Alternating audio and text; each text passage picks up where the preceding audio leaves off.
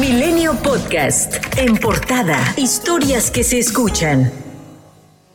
Este martes se cumplió un mes de que el exsecretario de Seguridad Pública de México, Genaro García Luna, fue declarado culpable en la Corte del Distrito Este de Brooklyn, Nueva York, de cinco cargos en su contra, cuatro de ellos relacionados con el tráfico de drogas y complicidad con el cártel de Sinaloa. César de Castro, el abogado de García Luna, continúa la defensa aún después del veredicto. Antes, durante y después del juicio, ningún exfuncionario, jefe, colaborador o cercano a García Luna ha querido hablar a su favor.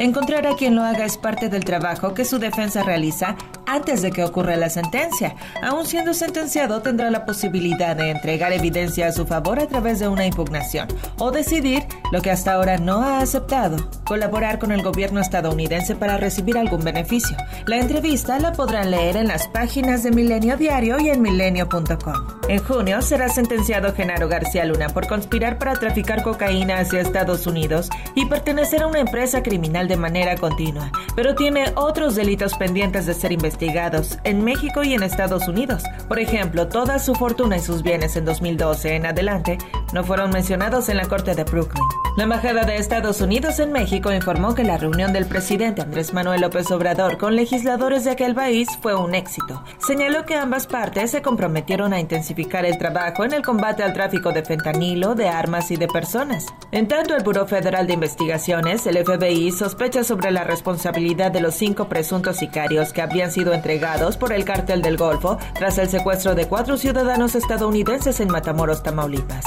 Acuerdo con la agencia, otras tres personas habrían participado en la privación de la libertad de los norteamericanos, por lo que el FBI ha solicitado a la Fiscalía de Tamaulipas más informes sobre lo ocurrido. Y el cártel del Golfo utilizó al menos un rifle producido y que fue traficado en Estados Unidos para el secuestro de los cuatro ciudadanos. El arma de fuego, un rifle DB-15 estilo AR producido por la firma Diamondback Arms Inc., había sido puesta en manos de la organización criminal gracias a Roberto Lugardo Moreno, quien aceptó ayudar a que el cártel obtuviera armas de fuego por 100 dólares. Lugardo fue detenido el 17 de marzo y en su entrevista post-arresto, luego de que se le leyeron sus derechos, admitió haber comprado a su nombre varias armas de fuego que después serían entregadas al cártel del Golfo. Por cierto que el presidente de la República señaló que el próximo mes su gobierno definirá cómo será la cooperación con las agencias de inteligencia estadounidenses. Además, alertó que un cártel tiene pistas clandestinas de aterrizaje en la selva lacandona al destacar que las fuerzas federales reforzarán la seguridad en esa zona para evitar el trasiego de drogas.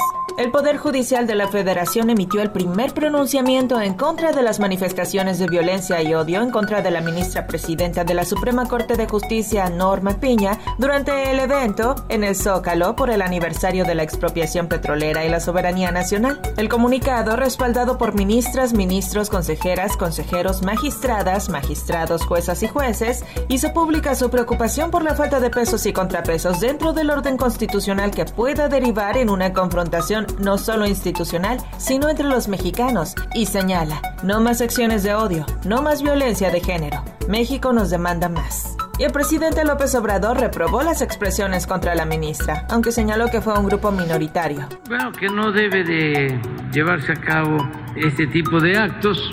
No es lo mejor. Creo que hay formas de protestar sin llegar a esos extremos, ¿no? Sí, condeno esos actos. No hace falta. Tenemos que vernos como adversarios no como enemigos.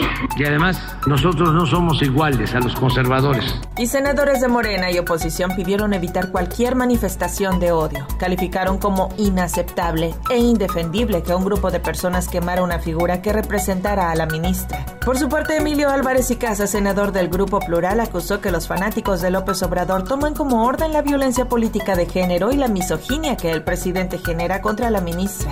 A dos semanas de dejar su cargo, el consejero presidente del Instituto Nacional Electoral, Lorenzo Córdoba, arrancó una gira de cinco días en Estados Unidos para reunirse con Luis Almagro, secretario general de la Organización de los Estados Americanos, y representantes de instituciones electorales, para fortalecer la cooperación del INE con la comunidad internacional en favor de la democracia.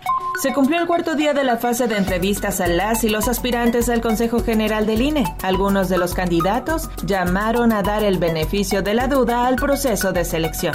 Jorge Montaño, titular de la Fiscalía Electoral de Tabasco, desestimó los señalamientos sobre la opacidad en el proceso a favor de competidores vinculados con Morena. De que yo tengo memoria, siempre en los procesos, no solo en este del Instituto Nacional Electoral, sino en los institutos locales, la convocatoria también para magistrados electorales, he participado, eh, pues se hacen señalamientos, ¿no? Y yo creo que esto habla de la pluralidad y de la libertad de expresión que existe en nuestro país. El dirigente nacional de Morena, Mario Delgado, criticó que diversos personajes de oposición a través de redes sociales exhorten al Poder Judicial para echar abajo el llamado Plan B, y aunque advirtió que la oposición está en todo su derecho de acudir a la Corte y controvertir, dijo que ninguna de las reformas aprobadas violan la Constitución. Luego de que se informara que Movimiento Ciudadano no ha dejado de crecer en los comicios de diputados federales desde el 2003, a excepción del 2018, cuando abandonó su cercanía tradicional con los izquierdas para apoyar la candidatura panista de Ricardo Anaya y cayó hasta 1.78%,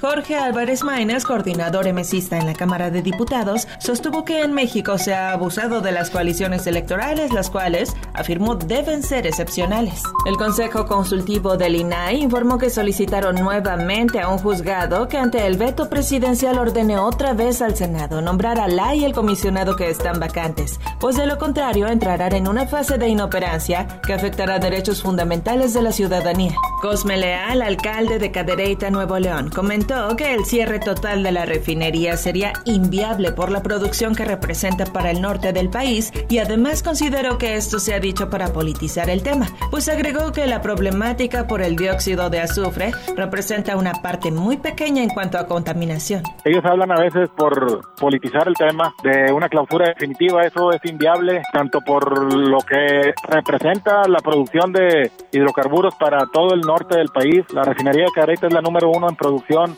Las fuentes contaminantes de monóxido de carbono están más ubicadas en el área metropolitana donde están las grandes industrias. Cadereyta es mínimo a comparación del área metropolitana de Monterrey. La novena tricolor se quedó cerca de la hazaña. México perdió en la semifinal del Clásico Mundial de Béisbol 2023 por pizarra de 6 a 5 ante Japón, que se llevó el juego in extremis en la novena entrada. El presidente López Obrador felicitó a la selección mexicana que participó en el clásico. A través de redes sociales, el mandatario reconoció la labor de los jugadores por entregar todo durante el encuentro. Dijo que merecían el triunfo. Milenio Podcast.